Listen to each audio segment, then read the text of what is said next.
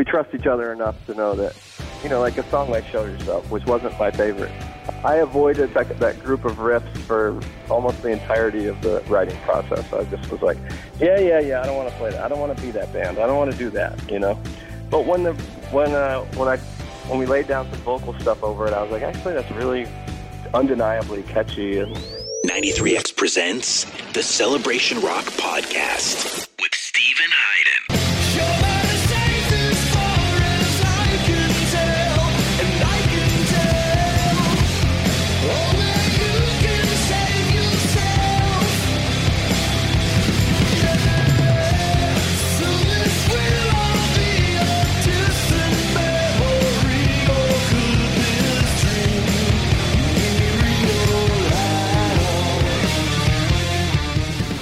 is the Celebration Rock Podcast presented by 93XFM here in Minneapolis. I'm your host, Stephen Hayden. So, guys, this is a special bonus episode this week. We've been doubling up a lot of weeks lately. We had that Pearl Jam series, and like I wanted to sort of blow through that fairly quickly because we had seven episodes to get through. Um, and uh, as much fun as I had delving into Pearl Jam, I didn't want to spend two months on Pearl Jam. So we doubled up. Uh, but now we're done with that series, but we have a bunch of content that we've been storing up while we were doing the Pearl Jam series, a bunch of great interviews um, that I didn't want to hold on to for too long, you know, lest they get kind of moldy. So we're doubling up this week again. And the interview that we have this week, I'm, I had a really good time doing. It was with Brann Dailor of Mastodon. And, you know, Mastodon, they put out their latest record at the end of March. It's called Emperor of Sand. And, yeah, I don't know if you've listened to Mastodon. I'm sure if you've clicked on this podcast, you there's a good chance you're a fan, but maybe you're just sort of wandering into this podcast, a, a babe in the woods, curious about Mastodon. You know probably that they're a metal band from Atlanta, Georgia. You know that most of the members of the band have a lot of facial hair, that they actually kind of look like real mastodons. you know, but you know, metal, even a a fairly mainstream metal band like Mastodon, I mean, it tends to be sort of segregated away from the rest of music, even from the way from, from the rest of rock music. But I really think that Mastodon is a band. It's the kind of band that people claim doesn't exist anymore.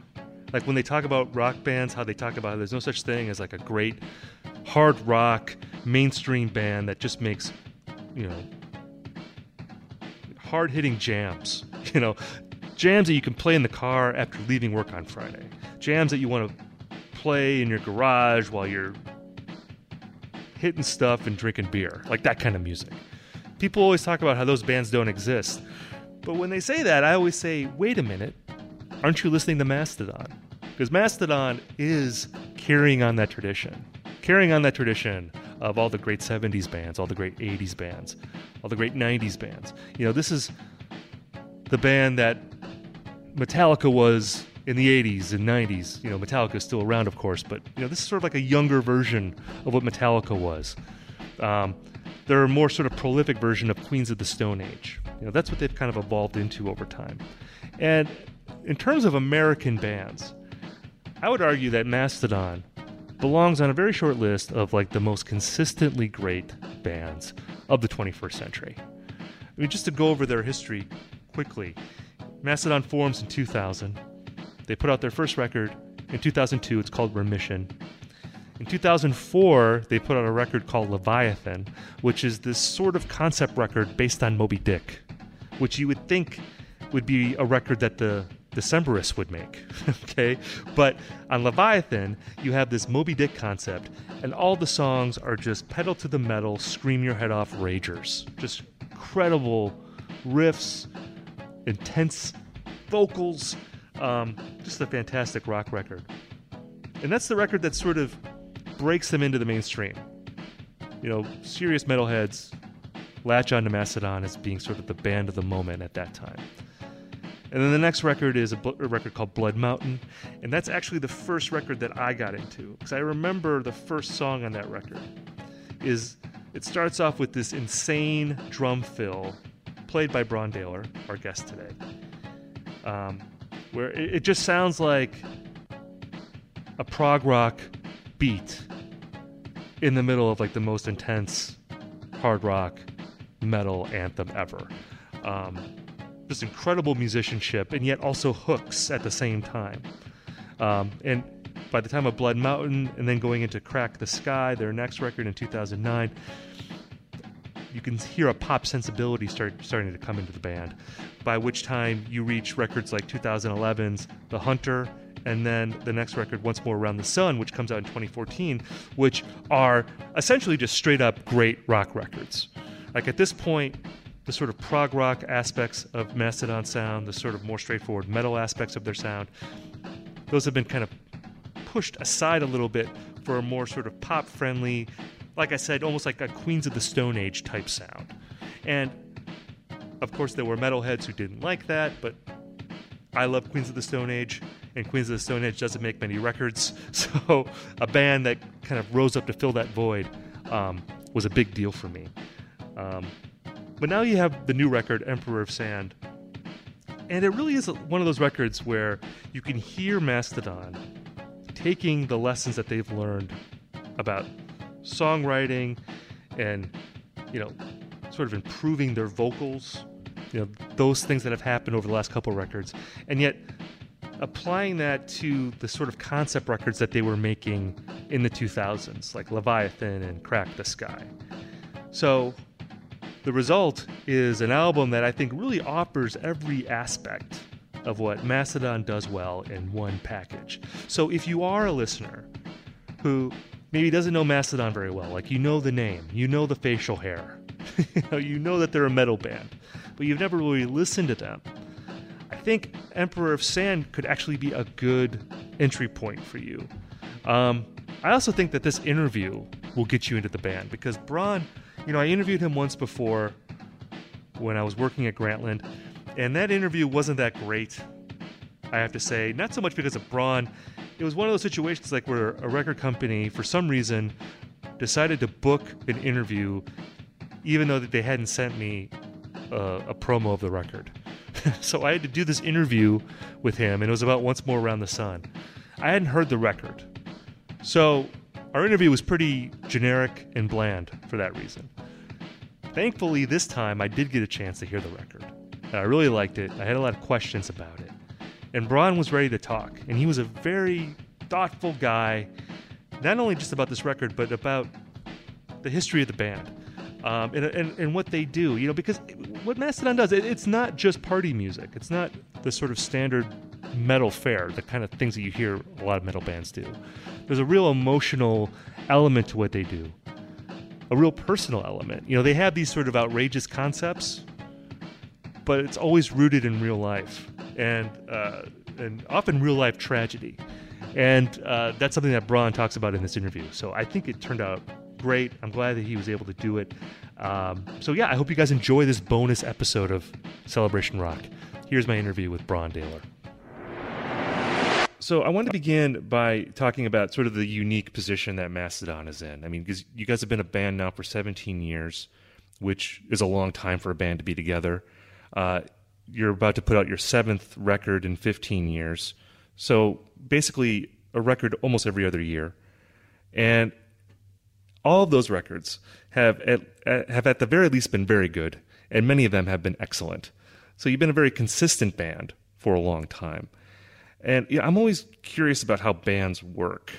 You know, it, because you know every band is different, and yet there's also things that become cliches about bands. You know, so there are certain things that seem universal.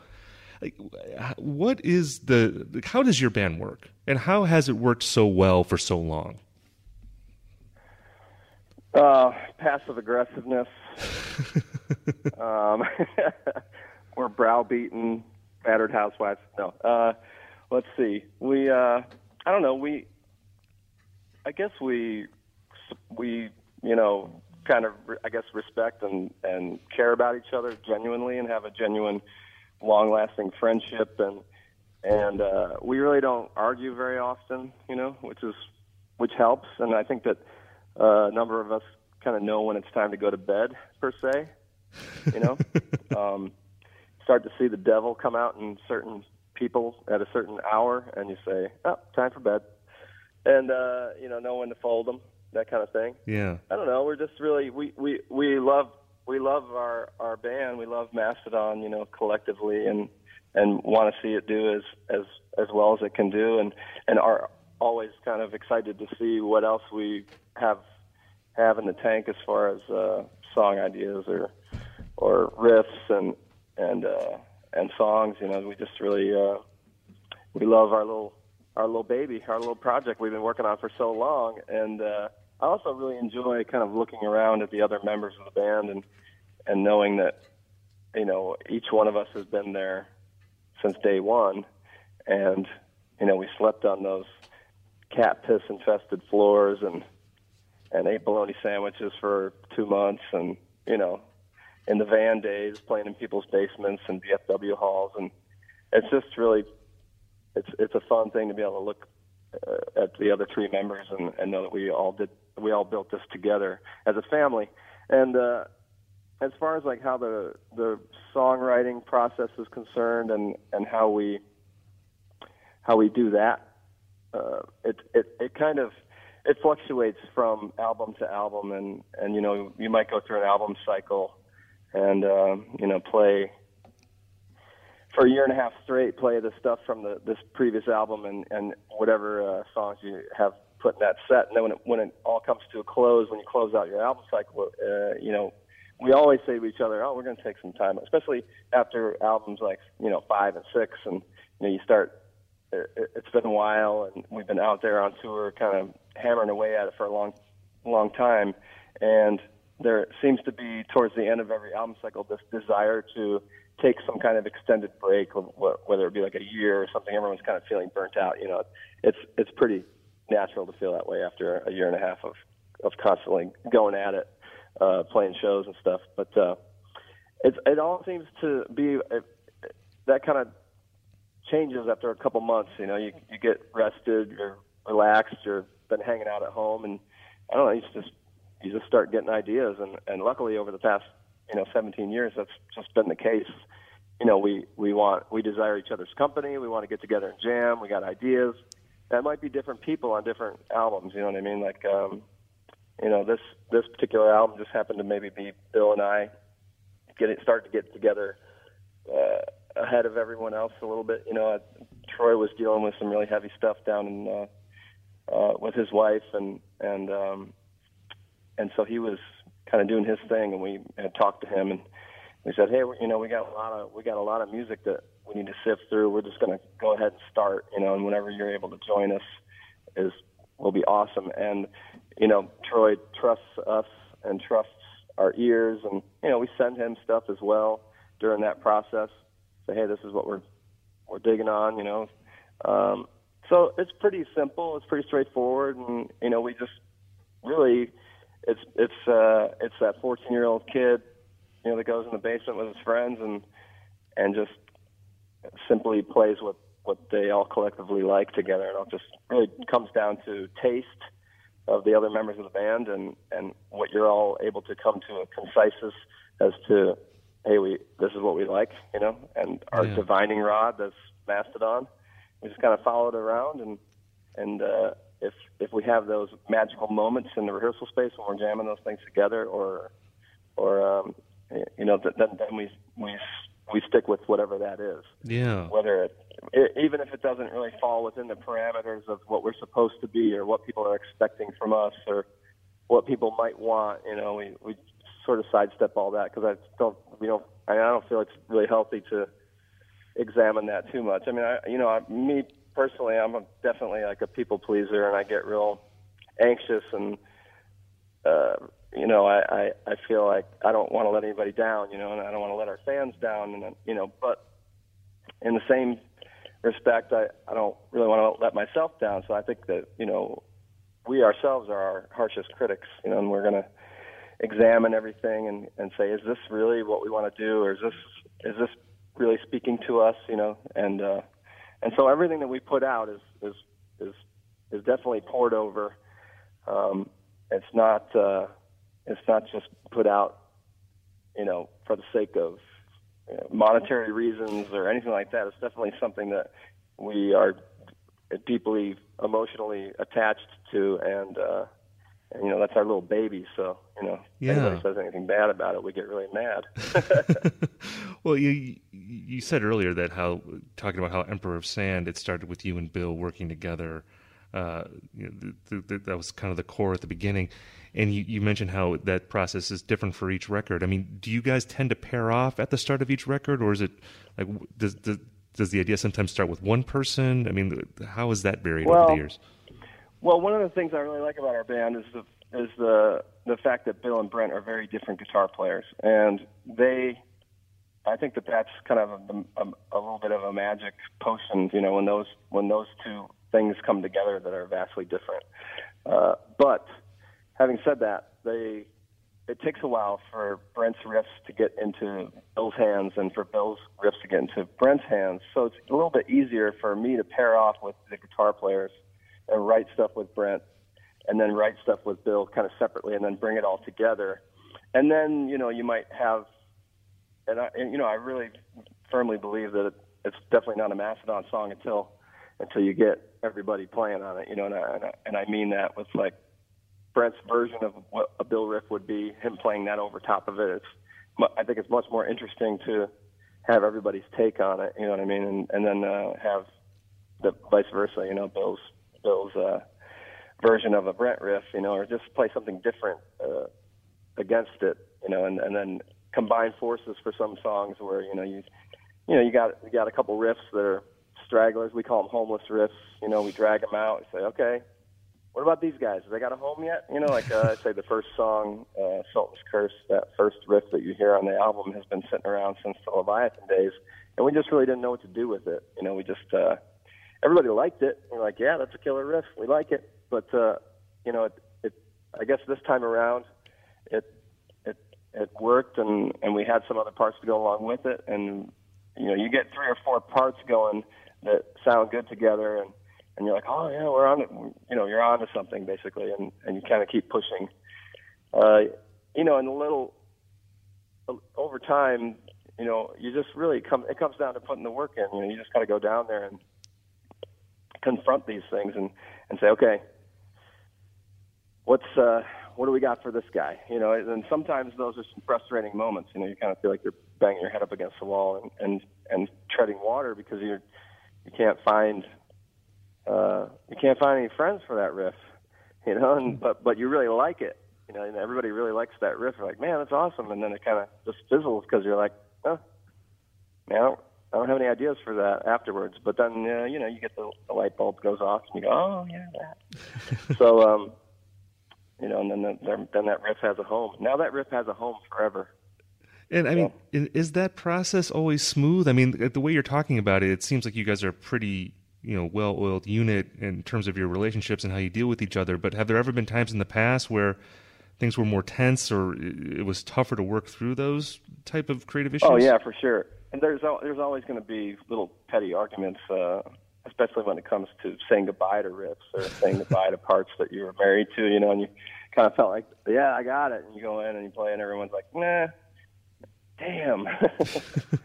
uh, you know, but if somebody in the band is really like, no, it's just you know, if, you, if they haven't been able to realize it, if it hasn't been realized the way that they heard it, maybe in their sleep or wherever wherever it manifested itself in their uh, where they're really passionate about it, then it's worth, you know, I feel like it's worth everybody's time to sort of get after it and and really push for it. You know what I mean? Because we trust each other enough to know that, you know, like a song like "Show Yourself," which wasn't my favorite. I I, I avoided those that second that group of riffs for almost the entirety of the writing process. I just was like, yeah, yeah, yeah. I don't want to play that. I don't want to be that band. I don't want to do that. You know. But when the when uh when I when we laid down some vocal stuff over it, I was like, actually, that's really undeniably catchy and uh and it, it it works well juxtaposed against the rest of the album because everything is so dense and there's a lot going on. Right. And then you have this kind of bright spot, and I was able to sort of fit it into the story as a, you know, this um, the main character kind of in the middle of his mania, kind of finding a a, a mirage or some kind of oasis, and almost like a a splashy puddle of a song, you know. Yeah, well, and you So- talked. I mean, I was going to say you, you talked earlier about how you're a people pleaser. I mean, was your resistance your resistance to show yourself? Was that some sort of like twisted thing about like not wanting to like alienate like the hardcore metal people in a way? Because that is such like a great kind of pop rock song on the record. Yeah, it's super poppy, and yeah, that that's like a yeah, that's a uh, uh, I guess a little not even a fear of what people might think because you know obviously obviously we're not really that scared of that Yeah. because uh, you know uh, we put a lot of things out that um, have made people mad, you know, so that's fine, you know. I mean, I don't know, you know, I want to be everybody's everything, but it's impossible. So, you know, it have to just be the four of us. We just have to make make each other happy, and that's that's hard sometimes too, you know. But uh, and uh, you know, there's a lot of like looking in the mirror, you know, and just trying to and trying to have these honest moments with yourself, like, what's this for, or what am I doing, or you know, it's just like, uh, um, is this really great? Is this is this what we want to do? And and show yourself was kind of one of those moments for me where I was think I was thinking, yeah, I- I don't know that I want to do this, you know. Um, I don't want to, maybe I don't want to be this poppy. Maybe we don't want to be this poppy on this record, you know, because the last couple records have had that. So I was like, I really kind of wanted to distance myself from that, or, or say, let's get real proggy, you know.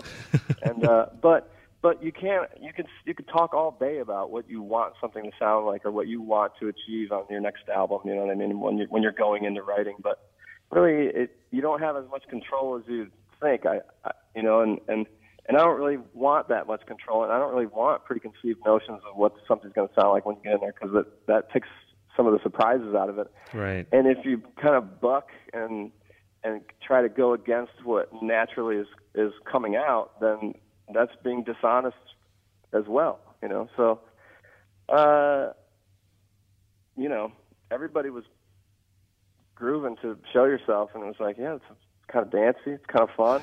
yeah, let's do that. I mean, I'm wondering, like, when you were a kid, were you ever that guy, that like metal purist who would get mad if like his favorite band was like a little too poppy? Like, were you ever that that that sort of guy out there? No, definitely not.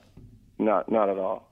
I never uh you know, but but when when the Black album came out for that example, you know, I did I had sort of not that I had abandoned Metallica, but I, at that at that point in time I wasn't really listening to much like Metallica, you know, I had kind of moved on to some other things. Even though I think that the Black album is a really fantastic album and I love Metallica. But but at that point in time, Mr. Bungle had just come out, and and Death had put out this record called Human, Yeah. and with those things combined, that's kind of where I was heading. You know, and I was wanting to listen to something a little more far out. You know, that's kind of led me back around to Frank Zappa and early Genesis and King Crimson, and and then in the very early '90s, I had started my own band called Lethargy that was really super techy and and more like uh, in the vein of all that those kind of things combined, you know, like cynic and gorguts and atheist and all this uh, weird stuff that, and also with all the John Zorn stuff, Buckethead, I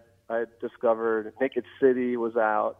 Um, so it was all this crazy music, you know, uh, Melt Banana and uh, just you know on and on and on with all this really acid trippy crazy music with uh, which was wonderful and fantastic, and I think you know really just was a big eye opener. So uh, I don't know. By the time everybody's favorite metal band had quote unquote sold out, you know, with uh, and everybody was crying over the Black album, I had really already moved on to much weirder stuff, you know. And like, Um, like but you, back before then, I don't even remember. I don't remember being a young 13 or 14 and and ever really feeling like that about about any any bands that I was into. You know, I I just uh, kind of accepted everything at face value and and was like, yeah, that's cool. You know, for a few years, everything had to be thrash. You know, uh, when I was maybe 13, 14. It just if it was thrash, it was awesome. You know, I mean, just every anything if it was had came with the thrash moniker, I was I was in, and I was going to go see it at this club called Backstreets in Rochester, New York. Went to every single show I could go to, uh, you know, but in with all that was like Primus was coming out and Jane's Addiction and and uh, all this other kind of stuff, and I liked all that too, you know. And I really loved King Diamond, you know. That was my favorite band was King Diamond, you know. And I was kind of alone at my school, you know, and all my friends, all my friends were they just didn't like his voice, you know. But it was really it really spoke to me, so I was definitely used to kind of liking liking some stuff that, that other people didn't, which was fine, you know, because in Rochester, New York, upstate New York, is is uh, kind of was kind of a small scene in a small town, and everybody was unified. You know, uh, the punkers and metalheads and alternativo types. Uh, everybody was everybody all went to the same shows. You know, it was just it was too small of a scene not to all band together. But uh, yeah. And were you playing know. at that time already? Like when you were 13, 14? Like were you playing in bands? Oh yeah, for sure. I started playing drums when I was like three or four years old. You know, my my uh, uncle played the drums in my grandfather's band. They were called Simon Road, and they did uh, mostly covers, I think. But my aunt Sharon played the bass and sang, and then my grandmother played bass and like did jazz standards, take the A train, A train, that kind of stuff, Billie Holiday, and uh, the girl from Ipanema goes walking, that kind of stuff. Yeah. Um, and my mom was in a band as well when I was a kid. My my mom's boyfriend was the drummer, and the drums were set up in the living room, and they practiced just about every single night, and they played Judas Priest covers, Black Sabbath. So, um, and everything that was popular at that time that was like rock and hard rock, you know, Boston Journey, all that good stuff, Styx. So, um, a lot of music going on at my house all the time. I always played the drums, but it took a while for other kids in my school or my class to pick up an instrument. So I didn't really start jamming with anybody until I hit my teens, you know, or like maybe 12 or 13. That's when kids started to get dropped off over at my house, and we'd go down to the basement and and uh, butcher uh, some Metallica tunes. You know, and, and, what do you know? You know, as uh, as uh, you know, for whom the bell tolls. You know. and like, were you already like writing lyrics at that time too, or when did that start for you?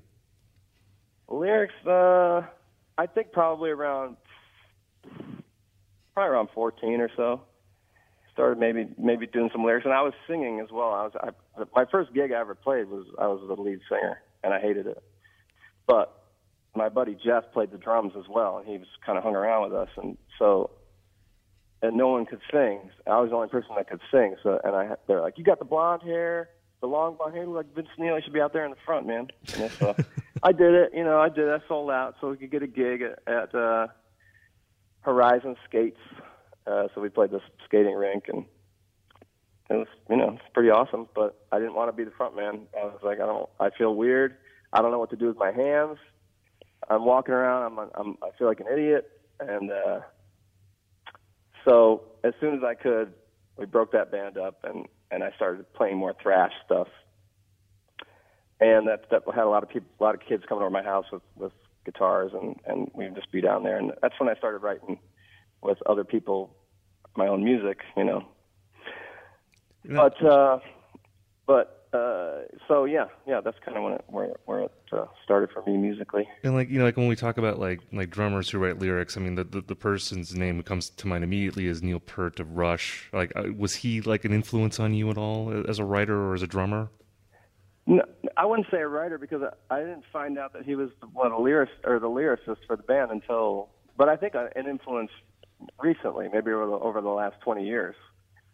Uh, he he's been more of an influence lyrically. And just just just knowing that he was doing that, you know what I mean? So, I mean, drummers kind of come with a, a stigma, you know, that they're not the brightest candle on the cake, and uh, right, you know. Uh, uh, what's the last thing the drummer said before he got fired from the band? Hey, I have an idea for a song. You know, stuff like that uh, is always funny, but uh, you know, hey, you know, drummers are people too, and we have ideas.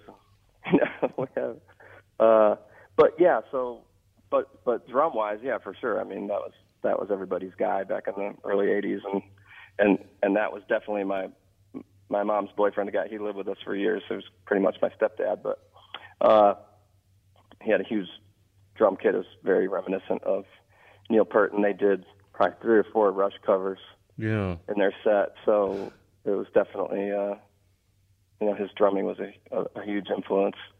Um, him and Phil Collins was definitely a, a big influence as well, Right. drum wise, and and then seeing that he was doing a lot of singing as well was uh, was you know in, in 2009 when we did Crack the Skye and I had sang that one thing for Oblivion and Brent was like, you got to do that live, you got to do that live. I was like, no, I kind of don't want to open that can of worms, you know, because it's hard. It's like singing on a elliptical machine or something. But um, you know, I'm get. I feel like I'm getting better at it, and I've been practicing, and you know, I warm up as much as I can and try to make sure that I get as close as I can to the, the renditions that are on the albums.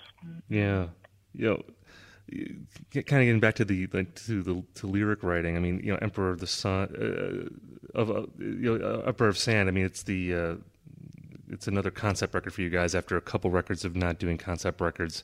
I mean, have you like when you were just kind of young and like writing lyrics? Did you always kind of think in those sort of like in terms of like, of like a grand concept or like kind of unifying songs under like one story? I mean, w- because that's a pretty ambitious way to write records.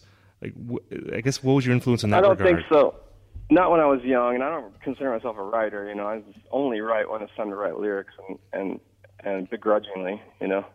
Uh, but um, I definitely, I definitely can write better. I feel like I'm a better writer if I have like a, a story, an arcing theme, you know, an overarching theme that ties everything together. I feel like I, I can do a much better job if I'm watching this sort of like a movie play out in my head, and then I kind of comment on whatever that movie is and try to, uh, you know, in each song try to get a vibe from whatever the song is, and then, um, and whatever the riffs are, are doing, whatever the music is doing, and then try to see this little movie play out, and then write accordingly, you know. And I didn't really start doing that until uh, it was, I guess, uh, Leviathan was really our first kind of, you know, dipping our toes into the realms of concept albums. And, and, and at the time, we were all in, in the van and we were listening to a lot of um, concept albums. You know, so it was on everyone's mind. Like which albums? one of those. Just you know, a lot of Genesis, Lamb Lies Down on Broadway was like a big one that we were listening to pretty nonstop in the van. Um, I guess Yes, Close to the Edge, King Diamond's Them, uh, you know, Pink Floyd, all the Pink Floyd stuff, and The Wall, and and just you know, just uh, we thought I would just add another layer. I, I was you know coming home from getting married, my my honeymoon, and and I was I bought a copy of Moby Dick at the at the bookshop at the Hawaiian airport, and I read it. I had like a 35 hour flight with a bunch of layovers, and, and you know I pretty much read the whole thing on the way there, and I I just by the time I got to the UK to hook up with the other guys to start tour, I was had my whole sales pitch worked out. You know, guys, got to do this. Moby Dick, so perfect. It just made sense, like uh, uh, thematically, but more so aesthetically. Really, you know, it's like we can tie all this uh, with the M, with the harpoons crossed, and the white whale, and just, just I drew all these parallels between us and and and the book. And, and again, is that how it normally works? Then, like you kind of have this great idea, like oh, it'd be cool to make a record about this, and then it's like about writing songs around that idea. No, the songs are, are everything kind of works in tandem, you know. Be writing music and and the and the idea starts to kind of form, you know, because we're a music first band for sure, you know. Pretty much every single song is is worked out musically, and then we start to shoehorn vocals over top of it where we think that we could sing over. You know, can we sing over this part? Yeah, you know, and then that brings everything into focus from there. So it's kind of backwards, you know, but. uh we're, we're- we're musicians first, three reluctant singers, as I've said in the past. But uh, uh, so, first and foremost, each one of us that's singing thinks of ourselves as that musician first, you know. Yeah. Like, And so, uh, and they're like, "Oh, we got to sing over some of this stuff." Oh, okay, cool, yeah. But I feel like this record, uh, Emperor, is you know we we took a lot of time with the vocals, you know, and we, we spent a lot of time in Bill's basement in his in his studio, and and just played around with stuff. So I feel like we're more prepared this time vocally than we ever have been. Yeah, I heard that you guys actually took singing lessons for this record. We took singing lessons a while ago. Uh, and, you know, not in depth, just like one or two lessons, and just to learn some warm up techniques and see where we were at, you know, and, and get some just get some tips, really. You know what I mean? I mean, for live especially. I think I got to look at ourselves. And, uh, again, it's good to have a mirror on hand. But what's the weakest point of our band? The vocals. Okay, let's work on it. You know, let's uh, let's do ourselves some favors and and and learn how to do this properly and take care of our voices because we take care of our instruments and we and we're always playing and practicing those. You know, we should we should treat our vocals as such, and uh, I think it helped. You know. Yeah. Oh yeah, definitely. I mean, I feel like the last three records in particular, you, there's been like you know progression in that regard on each record. Yeah, I think so. I mean, and it might be one of the, the things that that certain fans really don't like. You know, that, that we're that we're leaning heavily on vocals and and looking for these big choruses and looking for these big hooks. But man, I'm telling you, these uh, like with a lot of the writing that goes on, some of these hooks are just undeniable, and and I feel like once they present themselves, these big, fat, meaty hooks, how are you going to deny them? You know, well, you got to take a bite. And I think I, I feel like, you know, it's it's it'd be oh no, let's not do that. It's too catchy. Let's do something that's less. Let's just let's just yell over it, and then and I feel like that's it's much harder to find something that's going to be memorable and hooky that that's going to connect with people and I feel like that's what we're doing that's what we're trying to do in the first place with writing this music and playing it for people is trying to build this connection. So I don't know.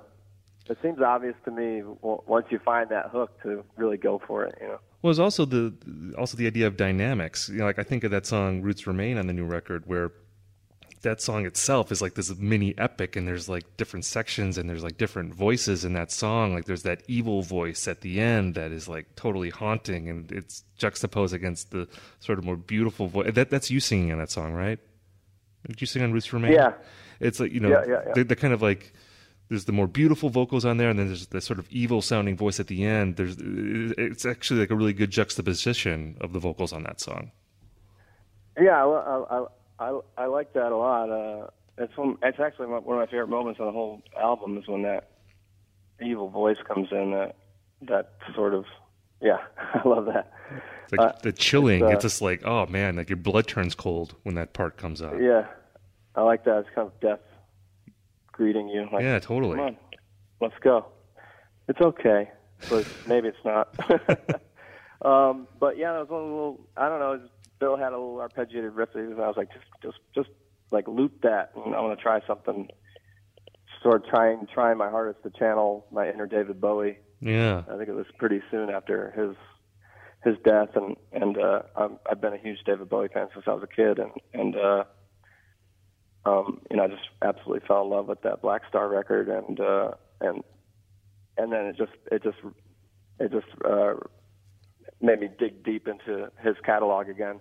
I always have him around, you know, but when he died, you know, it it, it, was that reminder, like, oh, this, this all this beautiful music, this absolutely beautiful artist gave to the world, and, and let's just celebrate that. So um, with his passing, and so I was listening to a lot of David Bowie, and uh, so hopefully that informed that part, and hopefully did it some little bit of justice. But also, I, you know, was, there was just a lot of cancer and death going on around us, and, and yeah. I just, I just, I felt like this, uh, this almost like a little goodbye letter. You know, if I was to ever pen one that was real simple, sweet, you know, uh, it's almost like a deathbed type of cinematically, like it, like I told you, like if you're writing while I'm writing the, the lyrics or something, you know, I get a little movie plays in my head. This is definitely like this little deathbed scenario where my wife is like knelt down, very like uh, uh, kind of a little bit of an ego trip going on there as well.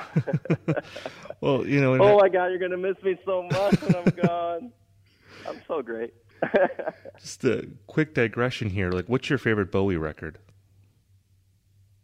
Oh man, that's tough. You know, uh, I really, you know, I mean, I like the ones everybody likes. Really, you know, uh, I mean, I love Blackstar. It's one of my favorites, to be honest. And I, I was pretty blown away by it when it came out. I got it the day it came out, and then a couple days later he passed away, and I was like, shit, I was going to be able to see him again. But uh, I really like, uh, you know, Ziggy Stardust is. Uh, there's like the the Hunky Dory and Ziggy Stardust and uh, Aladdin Sane. Ziggy Stardust and Aladdin Sane, both of those like are to me are like one album, kind of like uh, Iron Maiden's Piece of Mind and Powerslave. I treat them as like one thing. Can listen them all the way through. Yeah. Uh, but so yeah, I'd say those two. Those two are. I had like two cassette tapes. I was homeless for for a little while in in Rochester, and and I just had my little Walkman, and I had two tapes, and it was those two tapes. I had the I had uh, Aladdin Sane and and, and uh, Ziggy Stardust, and p- pretty much at any moment during the day, I just had those going in my ears. So I, I know those ones like like the, that's you know back of my hand, and you know just the the the opening the opening drums to uh, five years is just such a, a warm blanket, just like Stevie Wonder's Innervisions. The the opening sequence, the two highs, just warms your soul just just as much as uh, as uh, the beginning notes of Slayer's Raining Blood. You know, uh, it's very very very similar feeling it gives me. It's a it's a it's a it's a it's Grandma's meatloaf of, of music. You said you were homeless for a while. Was that when you were like, uh, were you like a teenager then? Like, how old were you when that? Yeah, I think I was like 17, maybe 16 or 17. And like, what were the circumstances of that? Just you know some some it, it just uh basically I uh things got things weren't good for a little while. You know, uh, my sister committed suicide when I was 15 or so, and then I moved to my my mom uh, was hospitalized for a while, and I, I went into or I was in the mental ward for a little while, and then I came out and I moved in with my dad for a while in New York City, but then I had to go back up to Rochester to sort of take care of things with my mom when she got out, and then. uh um, you know, things just didn't totally work out, and I just ended up uh, on the street for a little bit, but not too long. Yeah. Um, uh, you know, but I was a kid, you know, and I was running around, and I had a job, but I had a night shift job at a mini mart, so I was kind of, it was okay, you know. I just was sleep deprived a lot, you know, but and I was kind of hanging out, and I, I moved into an apartment, but we got evicted like two weeks later because there was guys shooting up on the porch, and it was like a duplex, and there's there's there's a family next door, and they're like, oh my god, there was a whole, it was a flop house, you know, there's a lot of people staying there Oh, at the yeah. same time, and, and it wasn't cool to shoot up on the front porch, even though it was summertime and it was nice out. you know, do that shit inside, people. Right. Have some decorum. So we got evic, we got evicted, and I had a job, and it was down in that area, so I just ended up kind of sleeping in, in the park and stuff like that. It was okay. It wasn't too bad. You know, you said earlier talking about uh, Emperor Sand being informed by like a lot of the you know a lot of things that were happening in the personal lives of, of you guys. You know, and I know that you and Bill both you know were dealing with your, your mom's being sick, and I know there were some other issues as well. Can can I ask like how how's your mom doing? She's hanging in there. She's doing some chemo right now, um, which is making her real sick. She's been sick since I was a kid. You know, she's been pretty ill my whole life. I'm no no stranger to hanging around hospitals and and being in that kind of environment and and being with somebody through many many years of of bad news and and doctors and just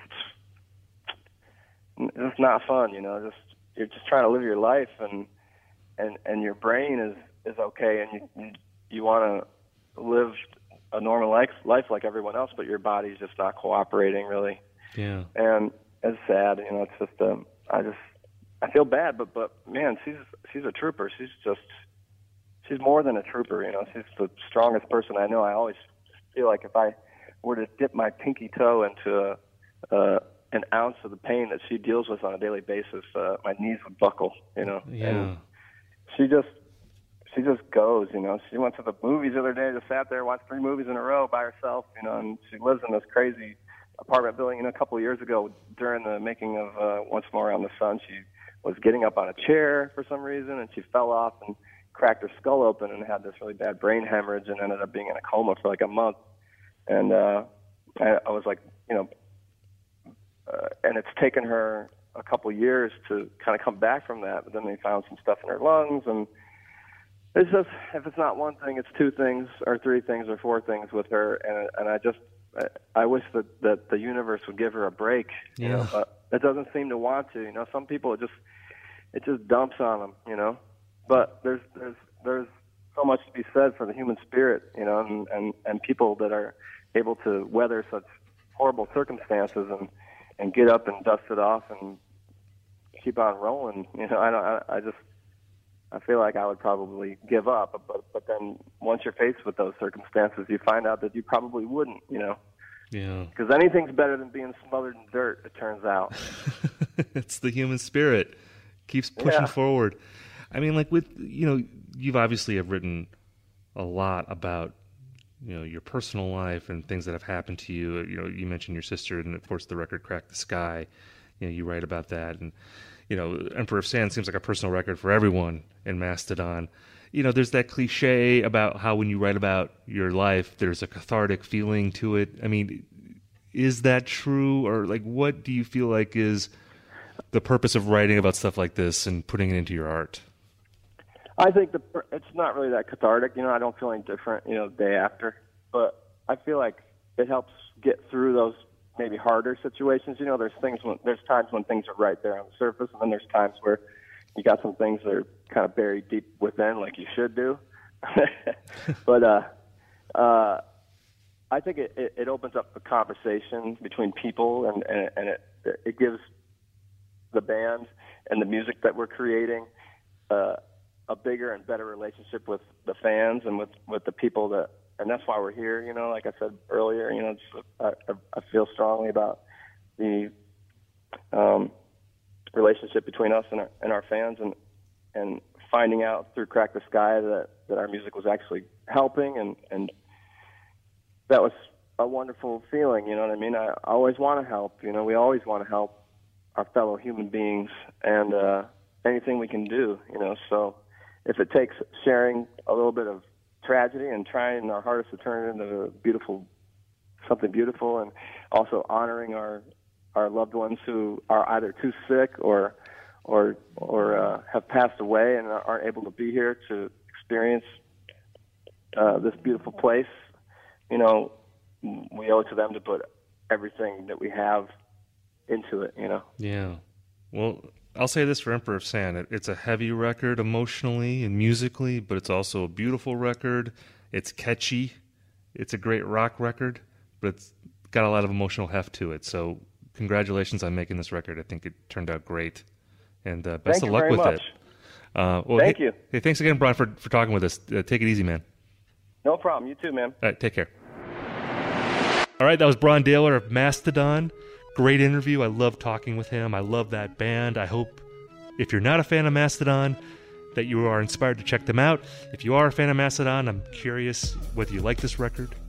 It seems to be getting a good response, but you know, hardcore metal people, they can be a, a tough group to satisfy. so, curious to see what they think of it. Um, also, you know, I hope you enjoyed this bonus episode. I mean, looking ahead, we may be doing two episodes a week more often.